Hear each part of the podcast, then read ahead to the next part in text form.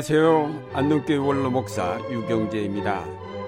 오늘은 빌립보스 2장 5절 이하의 말씀을 가지고 그리스도의 겸손의 의미를 새겨보고 그것이 오늘 우리에게 뜻하는 바가 무엇인지를 살펴보고자 합니다.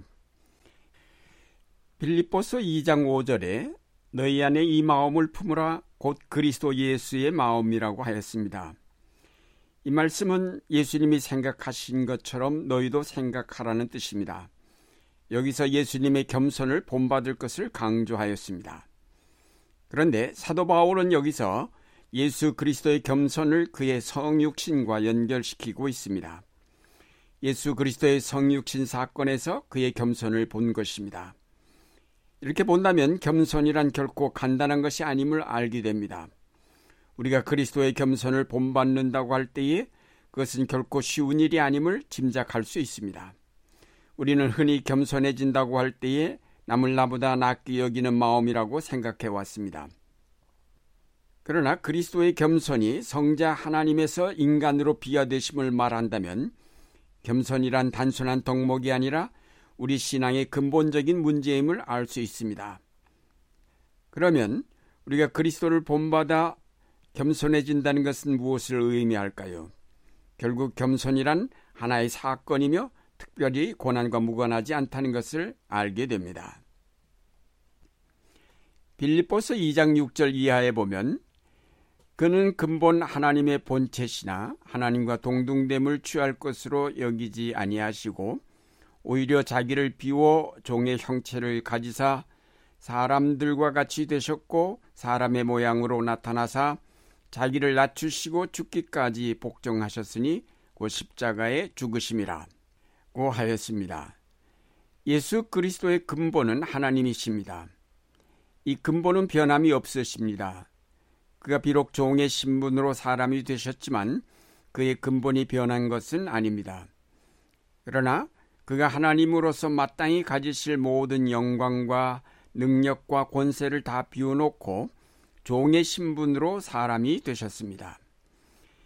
예수께서 성자로 하늘에 계실 때에 하나님의 영광과 권능과 종기를 다 지니셨으므로 그는 참으로 부요하신 분이었습니다.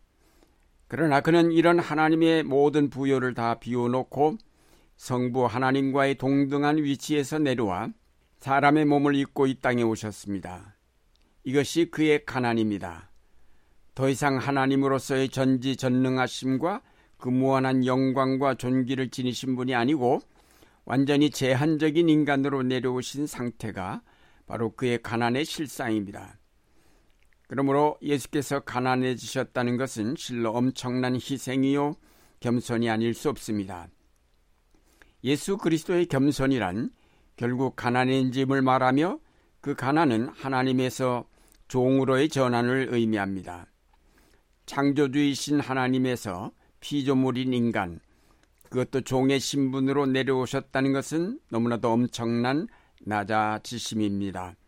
예수의 가난해지심은 그 자체가 고통이요 죽음이라 하겠습니다. 예수님의 낮아지심은 인간 되심에 머물지 않고 완전히 종의 신분이 되셨다는 데 더욱 큰 뜻이 있습니다. 예수님은 자기의 사명이 종의 사명임을 인식하셨습니다. 마가복음 10장 45절 인자가 온 것은 섬김을 받으려 함이 아니라 도리어 섬기려 하고 자기 목숨을 많은 사람의 대속물로 주려 함이니라고 하였습니다. 예수님께서는 구약 이사야서에 예언된 고난받는 종으로 자기를 인식하셨습니다. 그는 이사야서에 나타난 종의 모습대로 사셨고 또 고난당하셨습니다. 마태는 병 고치는 기적과 관련하여 예수님을 순환의 종과 비교하여 말하기를 그는 몸소 우리의 괴로움을 맡으시고 우리의 병을 짊어지셨다고 하였습니다. 그것은 이사야서 53장에 그는 실로 우리의 질고를 지고 우리의 슬픔을 당하였다라는 말씀과 일치됩니다. 그리스도의 겸손은 그 종대심에 그치지 아니하고 마침내 십자가에서 죽기까지 하셨습니다. 그리고 음부에까지 내려가셨습니다. 하늘에서 땅으로 땅에서 음부로 내려가셨습니다. 예수님의 겸손은 음부까지, 즉 가장 낮은 자리까지 내려가신 겸손입니다. 우리가 예수님의 고난과 겸손을 여기까지 이해할 때 비로소 그의 고난과 겸손의 한량없는 크기와 무게를 알게 됩니다. 그러면 예수께서 이렇게 낮아지심으로 이룩한 것이 무엇입니까? 그것은 바로 음부에 떨어진 모든 인간, 하나님이 주신 아름다운 형상을 잃어버리고 가난하게 된 우리 인간들, 메말라버린 영혼을 간직한 채 비참하게 사는 사람들을 구원하시고자 그는 하늘에서 저 음부까지 내려가셨습니다. 사도 바울은 예수께서 이렇게 가난하게 되심은 결국 우리를 부요하게 하시기 위함이라고 하였습니다. 고린도후서 8장 9절에 보면 우리 주 예수 그리스도의 은혜를 너희가 알거니와 부요하신 자로서 너희를 위하여 가난하게 되심은 그의 가난함을 인하여 너희로 부욕해 하려 하심이라고 하였습니다. 우리를 하나님의 자녀 삼으시고자 그가 아들의 자리를 버리고 낮아지셨습니다. 우리가 부여하게 된다는 것은 세상의 권력이나 물질에 있어서 부자가 된다는 것이 아니라 죄의 종이었던 우리가 높임을 받아 하나님의 자녀가 된다는 뜻입니다. 이것은 하나님의 아들이신 예수께서 순환의 종으로 낮은 대로 내려오신 일과 정반대로 종이었던 우리가 높은 대로 올라 하나님의 아들이 되는 것입니다. 아무것도 가진 것이 없는 인간이 예수 그리스도로 말미암아 하늘의 모든 것을 기업으로 받을 수 있는 하나님의 자녀가 된다는 것은 얼마나 놀라운 부요입니까? 이런 놀라운 은총을 입은 우리는 늘 감사하는 생활로 하나님께 영광을 돌려야 마땅할 것입니다. 그러나 예수께서 우리를 초청하실 때에 자기 멍에를 메고 그를 배우라고 말씀하셨습니다. 나는 마음이 온유하고 겸손하니 내 멍에를 메고 나를 배우라. 이것은 그가 겸손해지신 것처럼 우리도 겸손해져야 할 것을 말씀하신 것입니다. 예수 그리스도의 겸손은 하늘의 영광을 버리시는 것이었지만 우리의 겸손은 이 땅의 것을 버리는 것입니다.